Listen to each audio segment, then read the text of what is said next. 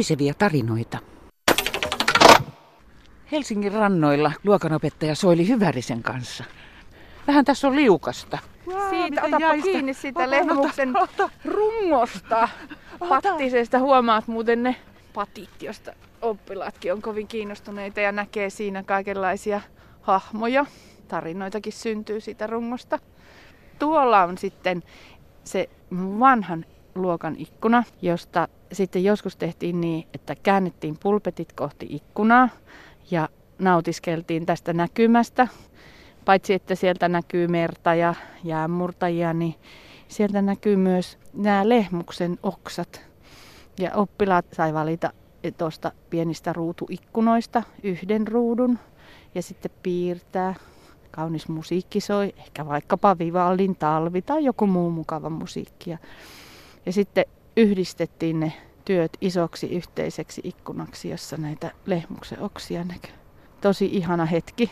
Tämä ikkunahan on vähän tämmöisen niin kuin holvikaaren muotoinen, tuo koko ikkunan rakenne, niin teittekö te sen muotoisen siitä kokonaisuudesta? Joo, kyllä, kyllä tehtiin. Eiköhän ne tietysti ne oksat aina ihan kohdanneet siinä niin, että se olisi näyttänyt yhdeltä lehmuksen rungolta ja yhden lehmuksen oksilta, mutta ei se mitään haittaa. Se oli hieno taideteos. Siis näähän on tietysti puistoleikattuja nämä lehmukset. Niinpä, ja se onkin mukava se puistoleikkaus. Nimittäin siitä saa tosi paljon tutkimusaineistoa luokkaan, kun voi tuoda niitä lehdettömiä oksia sinne ja koittaa päätellä, että mistä puusta nämä on peräisin. Tässä valkoista hankea vasten näkyy silmujen punertava värisävy. Että sekin on yksi tuntomerkki. Kevättalvinen, mutta pyryinen päivä täällä Helsingissä. Puuasiantuntija Juha Raisio. Tuolla on Pohjolan kadun ihan alkupäässä. Ja tämä on Helsingissä yksi näistä niin kuin, todella hienoista lehmuskaduista. Täällä on paljon erilaisia lehmuslajeja. Me sanotaan niitä taksoneiksi niin kuin hienosti, että täällä on paljon taksoneita. Ja tässä me ollaan yhden tämmöisen hyvin, hyvin erikoisen äh, lehmuslajin vieressä. Sen tieteellinen nimi on Tiilia Moltkei, Berliinin lehmus. Ja näitä on Suomessa itse asiassa tunnetaan vain ihan muutamia kappaleita ja, ja, ja lähes kaikki on itse asiassa tällä kadulla. Ja musiikkikappaleitakin tunnetaan yksi. no joo, no joo, juuri ehkä näin. Tämä on hieno, hieno lehmus. Tällä on tyypillistä se, että sillä on vähän kesällä siis semmoista kirvojen aiheuttamaa mesikastetta. Eli tämä on niin kuin siinä mielessä ihan mukava. Lehtiä voidaan hypistellä kesällä ja ne tuntuu ihan, ihan mukavilta kädessä, että ne ei ole semmoisia tahmasia ja lahmasia. Ja tämä on ihan oikeasti kaunis, komea ja hieno puu. On, on. Se on jännä, miten näin talvella näihin muotoihin kiinnittää tietysti eri lailla huomiota. Ja anna sitten tämmöisiä ihan vinkkejä, että millä näitä taksoneita erottaa toisistaan. Rungon, No semmoinen tyypillinen esimerkki, tai sanotaan lähes kaikki lehmuksista Helsingissä tai iso osa lehmuksista on puistolehmuksia. Mutta niitä puistolehmuksiakin on niin kuin keskenään erilaiset. Sanotaan, että meillä on monta puistolehmusten eri kloonia Helsingissä. Varmaan voisi olla kymmenittäin ihan oikeasti. Se, mistä puistolehmuksen helpoimmin tuntee, on tuossa rungossa olevat kyhmyt. Ne on semmoisia silmustopahkoja, johon kehittyy niin kuin paljon semmoisia pieniä versoja oksia, jos niitä ei poista. Mutta yleensä kaupunkien puisto-osastot poistaa niitä kesäisin. Se on aika iso työmaa. Ja, ja, ja sen takia toivotaan itse asiassa, että voitaisiin käyttää jotain niin semmoisia lehmuksia myöskin enemmän, jolla, jolla näitä silmustopahkoja ei ole. Mutta nehän on ihan kauniita vihreitä törröttäjiä ne pikkuoksat, eikö? No kyllä joo, mutta siis ihan oikeasti sitten sen jälkeen, kun sä jätät ne kasvamaan pariksi vuodeksi, niin siinä kasvaa ihan, ihan pensas sitten niitä oksia. Ja, ja se ei ole edes sen puunkaan kannalta hyvä enää siinä vaiheessa. Et, et, et, se työ, työ vaan on joka vuosi tehtävä, tai vähintäänkin joka toinen vuosi. Okei, hyväksytään, hyväksytään. Sitten täällä tosiaan näkee, tai rungon muodosta voi päätellä kohta nähdään tuossa kauempana, näen ihan selvästi, että siellä on hieno isolehtilehmus. Isolehtilehmus on tämmöinen laji, se on itse asiassa toinen tämän puistolehmuksen vanhempi, vanhemmaislaji, eli puistolehmus on kahden lehmuslajin risteymä, eli metsälehmuksen ja, ja isolehtilehmuksen risteymä.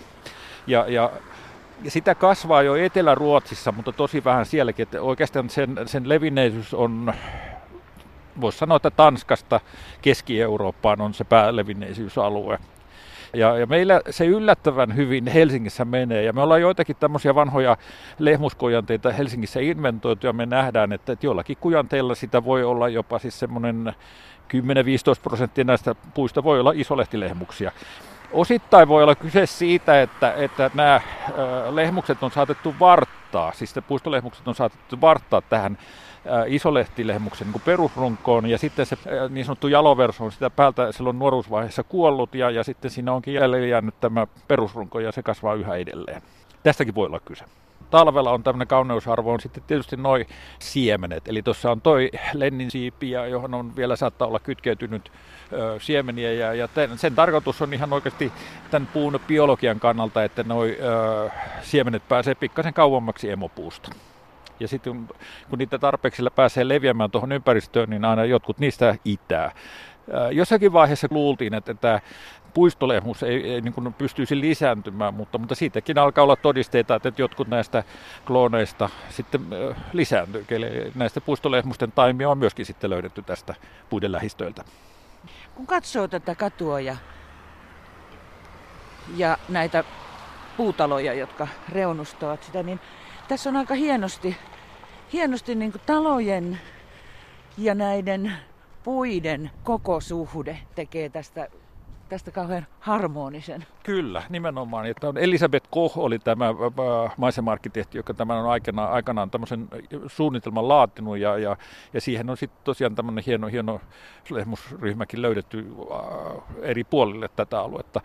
Ja itse asiassa tämä on meitä nyt jälkikäteen vähän hämmästyttänyt, että, että onko tämä Pohjolan kadun lehmusrivistö, niin on, onko tämä ihan tahallaan sekoitettu, että tämä on joku jo siihen aikaan ajatellut, että monimuotoisuus onkin hieno asia. Tämä on mun mielestä hauska oivallus. Mä itse asiassa ajattelin kysyä tätä samaa, että, että onko joku tehnyt sen jekkuna tai siis kiinnostuksesta, vai on, onko tämä vahinko? Se voi olla kumpaakin. Eli, eli siis mä itse asiassa kyllä luulen, että tämä on ollut siis semmoinen osaamattoman puutarhuinen mahdoton vahinko, että sillä vaan on ollut taimistossa erilaisia taimia, jotka se on sitten niin kuin kuvitellut, että ovat, ovat riittävän samanlaisia ja istuttanut ne sitten tähän samaan riviin. Mutta lopputulos on hieno. Lopputulos aivan loistava ja siis meidän kannalta tosi, tosi niin kuin mielenkiintoinen. Tuossa toisella puolella näkyy sitten semmoinen, myöskin semmoinen ää, laji, jota Helsingissä itse asiassa on löydetty aika, aika, en sano paljon, mutta sieltä täältä tätä lajia vaan löytää. Se on krimin lehmus. Tiilia eukloora, ja, ja se on hyvin semmoinen jännittävän näköinen. Sen usein näkee, ää, nyt tämä on lumen peitossa toi tyvi, mutta sen erottaa se, että, että toi tyviosa on aavistuksen aina jotenkin paksumpi. Että, että tämä varttaminen ei ole koskaan ihan mennyt niin kuin yksi yhteen sillä tavalla, että, että tuo tyviosa kasvaisi niin kuin samaan tahtiin kuin tuo varsinainen runko. Ja tämän äh, lajin erottaa kesällä siis hyvin tumman vihreästä kiiltävistä lehdistä. Tämä on aivan, aivan, siis semmoinen aivan äh, niin kuin erikoisen näköinen sen takia, että ne lehdet on, on niin kiiltävän näköiset. Ja siihen liittyy tosiaan myöskin siis se, että, että ne tai näitäkään puita ei noin kirvat ahdistele niin paljon, eli, eli sieltä ei sitä mesikastetta tule, ja ne on semmoiset hyvin terveenoloset, komeat hienot lehdit. Ne on usein vähän sille niin kuin käpristyneitä ne lehdet. Mulla olisi yksi ehdotus. Okei. Okay. Olisiko mahdollista, että Helsingin kaupunki teettäisi tästä Pohjolan kadusta jonkun sellaisen kartan, mihin näitä erilaisia lehmuslajeja olisi merkitty? Kyllä, se on meillä ollut niin kuin, itse asiassa taka-ajatuksena jo monta, monta, monta aikaa, mutta se on ollut sellainen asia, joka on vaan jäänyt tekemättä, mutta kyllä tähän on, on jo, jo oltu tarttumassa ja epäilemättä tähän, tähän nyt kannattaa, kannattaa tosiaan niin kuin ryhtyä, kun, kun tästä ehkä nyt tulee tunnetumpi katu. Tämä oli hieno juttu, että tultiin tänne. Mun täytyy kyllä tunnustaa sulle, että vaikka mä oon 15 vuotta asunut täällä, tämä on siis ollut mun kotiseutuni, niin mä en ole tiennyt tätä näistä lehmuksista. Joo, ehkä se on vaan niin, että jonkun täytyy se niin osata kertoa. Aika harva meistä, siis en, en tunnusta sitä itsekään, että, tota, että olisin ihan kaikkia lajeja täältä itse pystynyt poimimaan, että, että jonkun on täytynyt aina vaan niin kertoa, että hei, tossa on tämmöinen laji ja se vähitellen jää mieleen ja, ja sitä kautta kun näitä vaan sitten alkaa seuraamaan, niin näitä niin oppii tunnistamaan Ja ajankohdat, jolloin näitä on helpompi tunnistaa, on silloin, kun ne tulee lehteen. Se pikkasen vaihtelee ja lehden väri silloin saattaa olla sen takia, että ne puhkee pikkasen eri aika lehti, niin saattaa vaihdella. Ja sitten tietysti se toinen aika on se kukinta-aika. Se kukinta-ajan vaihtelu on, on, on, on myöskin siis semmoinen, että siitä pystyy niin kuin lukemaan näitä lajeja ihan, ihan niin kuin hienosti. Että kun ne vähän eri aikaan kukkii, niin nähdään, nähdään niitä samantyyppisiä lajeja sitten kukinta-aikana. Helsingin Suvilahdessa Eestimajassa tapaan viron kielen opettajan Maiju Juurikin. Olen ollut koko ikäni opettaja, viron kielen opettaja. Olen opettanut viroa äitinkielenä ja vierana kielenä. Ja mä tavallisesti sanon omille oppilaille, että mä olen opettanut viroa sata vuotta. Ja olet myös opettanut paljon asioita virolaisesta luonnosta oppilaillesi. Mä vähän olen yrittänyt, että et mä olen kotoisin sieltä Etelävirosta, jossa on paljon metsää. Ja olen vähän ollut sellainen lapsuudesta asti metsäihminen. Ja kaikki mun suvun naiset ovat olleet biologeja. Ja minä olenkin vähän sellainen musta lammas. Mutta kiinnostus nyt luonton kohtaan on kyllä olemassa. Ja joka keväänä teen virolaisesta luonnosta teema lauantain. Et neljä tuntia puhun virolaisesta luonnosta suomalaisille ja opettaan luontoon liittyvää sanastoa. Metsälehmus on Virossa aika yleinen puulaji ja metsälehmuksellakin on aika monta nimeä Virossa ja Viron kielessä. Että sitä sanotaan vai kutsutaan niinepuuksi, ehkä niinipuuksi kuin Suomessakin. Se niinipuuksi sanotaan sitä lehmusta Pohjoisvirossa, mutta Etelävirossa kutsutaan sitä lyhmuseksi. Et se on vähän niin kuin lehmus, vaikka se E sijaan tulee Y. Ja sitten ihan siellä kaakkoiskulmissa sanotaan vielä pähnapuu. Mistä se johtuu, että sillä on ö, nämä kolme nimeä? No ehkä siitä, että se lehmus on ollut tosi sellainen suosittu, rakastettu ja tunnettu puu Virossa. Ja ihan vanha puu, ja luonnonvaraisena se onkin ehkä viimeisen jääkauden jälkeen levinnyt Viroon. Ja ehkä siitäkin, että virolaiset nykyaikanakin tykkäävät lehmuksesta ja lehmuksen kukka teestä, koska se on sellainen hyvä lääkekasvi. Lehmuksen kukka teehen liittyy vahvoja perinteitä teillä siellä Virossa? No liittyy sen verran niitä perinteitä, että jokaisella äitillä, äitillä, emännällä on kotona omat kuivutetut lehmuksen kukat. Ja sitten lehmuksen kukalla on niin aika monta sellaista parantavaa voimaa, että sitä käytetään lääkekasvina. No esimerkiksi se on niin hyvä vilustumisoireita parantava tee ja tosi hyvä flunssalääke. Ja on sillä teellä myös muita vaikutuksia, että se rauhoittaa yskää ja lievitää ruoansulatusvaivoja. Ja reumapotilat lisäävät kourallisen äh, lehmuksen kukkia kylpyveteen. Ja siitä lehmuksen kukista valmistettua teetä on käytetty rohtona myös lihaskouristuksissa. Mehiläisetkin pitävät lehmusten kukkimisesta ja lehmusten kukista. Ja ne esimerkiksi mehiläiset keräävät nektaria myös öisin, kun lehmukset kukkivat. Tavallisesti ne eivät tee sitä. Ja sen takia joskus sanotaan myös sitä lehmusta myös hunajapuuksi, koska siellä sitten suhisee niitä mehiläisiä ja se tuoksuu hunajalta. Ja koska ne kukat sisältävät myös C-vitamiinia, on lehmuksen kukka hunaja myös tosi arvostettu ja haluttu tuote. Sinullakin on lehmuksen kukkia pussissa kotona. Niin on.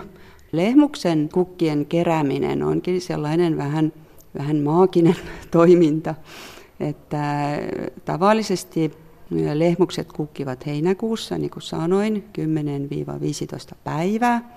Ja silloin pitää olla huolissa – koska jokaisella niin kuin maaseutun perheellä Virossa on tavallisesti oma salainen lehmuksensa jossakin metsän reunassa. Ja sieltä kerä, kerätään kukat juuri puhjeineina. Et että tien varrella vai muissa saastuneissa paikoissa kasvavilta puilta ei saa kerätä kukkia. Ja sitten kukat kuivatetaan niin papereitaan välillä ja ei, ei saa käyttää sanomanlehtiä kuivattamiseksi. Ja sen jälkeen ne säilytetään sellaisissa pellavakankaspusseissa ja pussi varustetaan etiketillä, mistä lukee, että milloin ja, ja mistä ne kukat on noukittu. Ja meidän perheessäkin on säilynyt vielä mummon kirjoitut kankaspussit. Ja ne on vähän sellainen niin kuin perheen aarre, mitä säilytetään. Ja, ja joka kesällä kerätään uudet yrtit. Ja kyllä uskoakin pitää olla. Kun tuohon lehmukseen liittyy niin paljon, niin jos ajattelet niin kuin omaa tunnemaailmaa tai niin kuin tunnesuhtautumista lehmukseen, niin minkälaisena puuna koet lehmuksen?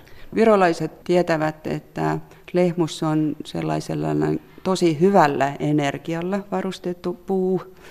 Ja niin kuin kansanperinteissäkin on sellaisia tarinoita, että kun ihmisellä oli suuri murhe, sitten lehmukselta sai lohtua ja apua. Ja se on kyllä vähän sellainen, niin mullekin tuntuu, että se on sellainen rentouttava ja helpottava tilanne vai sellainen, niin kuin, mikä se on nyt, tunnelma siellä lehmuksen puun alla. Ja sitten, koska lehmus on sellainen hyvällä energialla varustettu puu, sitten tietenkin kansanperinteessä se on tunnettu myös hiisipuuna, eli pyhänä puuna. Sellaisena puuna, jolla oli henki. Metsäeläintieteen professori Kari Heliovaara Mennään katsomaan lähempää noita lehmuksia. Mennään. Tässä meillä on kaksi hienoa, hienoa lehmusta, tämmöistä aika suurikokosta, hyväkuntosta puuta, jotka tässä nyt sitten ihmettelee talven menoa. No hyönteistieteellisessä mielessä lehmuksella ei ole kovin paljon elämää. Se on, jos se nyt ihan näkymätön, niin semmoinen vähän merkityksellinen puu hyönteisten kannalta. Mutta toki, toki siellä nyt kaikenlaista pientä elämää lehmästössä on. Se ehkä, ehkä merkittävin niistä tai, tai huomattavin tai näkyvin on lehmuskirva, jonka monet varmaan on, on ikään kuin epäsuorasti havainnut siitä, että nämä kirvat imee mesikastetta tai oikeastaan puun yhteyttämistuotteita, sokereita ja erittäin ne sitten eräänlaisena ulosteena, mesikasteena tämän lehmuksen lehdille. Ja sen seurauksena lehmus näyttää semmoiselta märältä, kiiltävältä kirvojen syönnin jälkeen. Pahimmillaan tämä mesikaste putoaa maahan, asfaltille ja sitten kun siinä ihmiset kävelee, niin huomaa, että ikään kuin kengän pohjat tarttuu asfalttiin kiinni. Se on niin kuin aika outo, outo ilmiö. Ja sitten toisaalta, jos sattuu pysäköimään autonsa lehmuksen alle, niin voi käydä niin, että tämä mesikaste peittää koko, koko auton. Mutta onneksi on aika vesiliukosta ainetta tämä mesikaste ja lähtee helposti sateessa pois tai sitten auton erikseen pesemällä. Mitä kun lehmus oikeastaan on ainoa puu, joka kukkii silloin kun se kukkii, niin se houkuttelee paljon hyönteisiä. Se on totta, siis lehmus kukkii aika myöhään. Kesältä oikeastaan siis heinäkuussa, jolloin varsinkin täällä kaupungin alueella on aika vähän muita kukkia. Ja sen seurauksena monet pistiäiset, esimerkiksi kimalaiset, tulee lehmuksen äärelle, menee sinne ylös kukkiin ja jos on ihan tyyni aamu, niin sieltä kuuluu semmoinen hauska pieni humina, kun siellä on miljoonia pistiäisiä. Mutta ilmeisesti on niin uusimpien tutkimusten mukaan, että, että näillä hyönteisillä, jotka syö lehmuksen kukista mettä, niille käy huonosti sen takia, että tässä medessä on hyvin vähän energiaa, eli sokereita. Ja oikeastaan tämä lehmus niin kuin vaan huijaa näitä hyönteisiä jostain syystä. Houkuttelee ne paikalle, mutta ei tarjoa niille mitään tilalle. Ja senpä takia lehmuksen alla joskus on kuolleita hyönteisiä pikkukasoina pistiäisiä. Ja se on tietysti huono asia nykyään, kun, kun pistiäisistä pölyttäjistä muutenkin alkaa olla pula. Hyönteiset tarvii sokeria oikeastaan koko ajan pystyäkseen lentämään. Ja jos sokeri yhtäkkiä loppuu eikä mitään tilallekaan ole tarjolla, niin huonosti käy.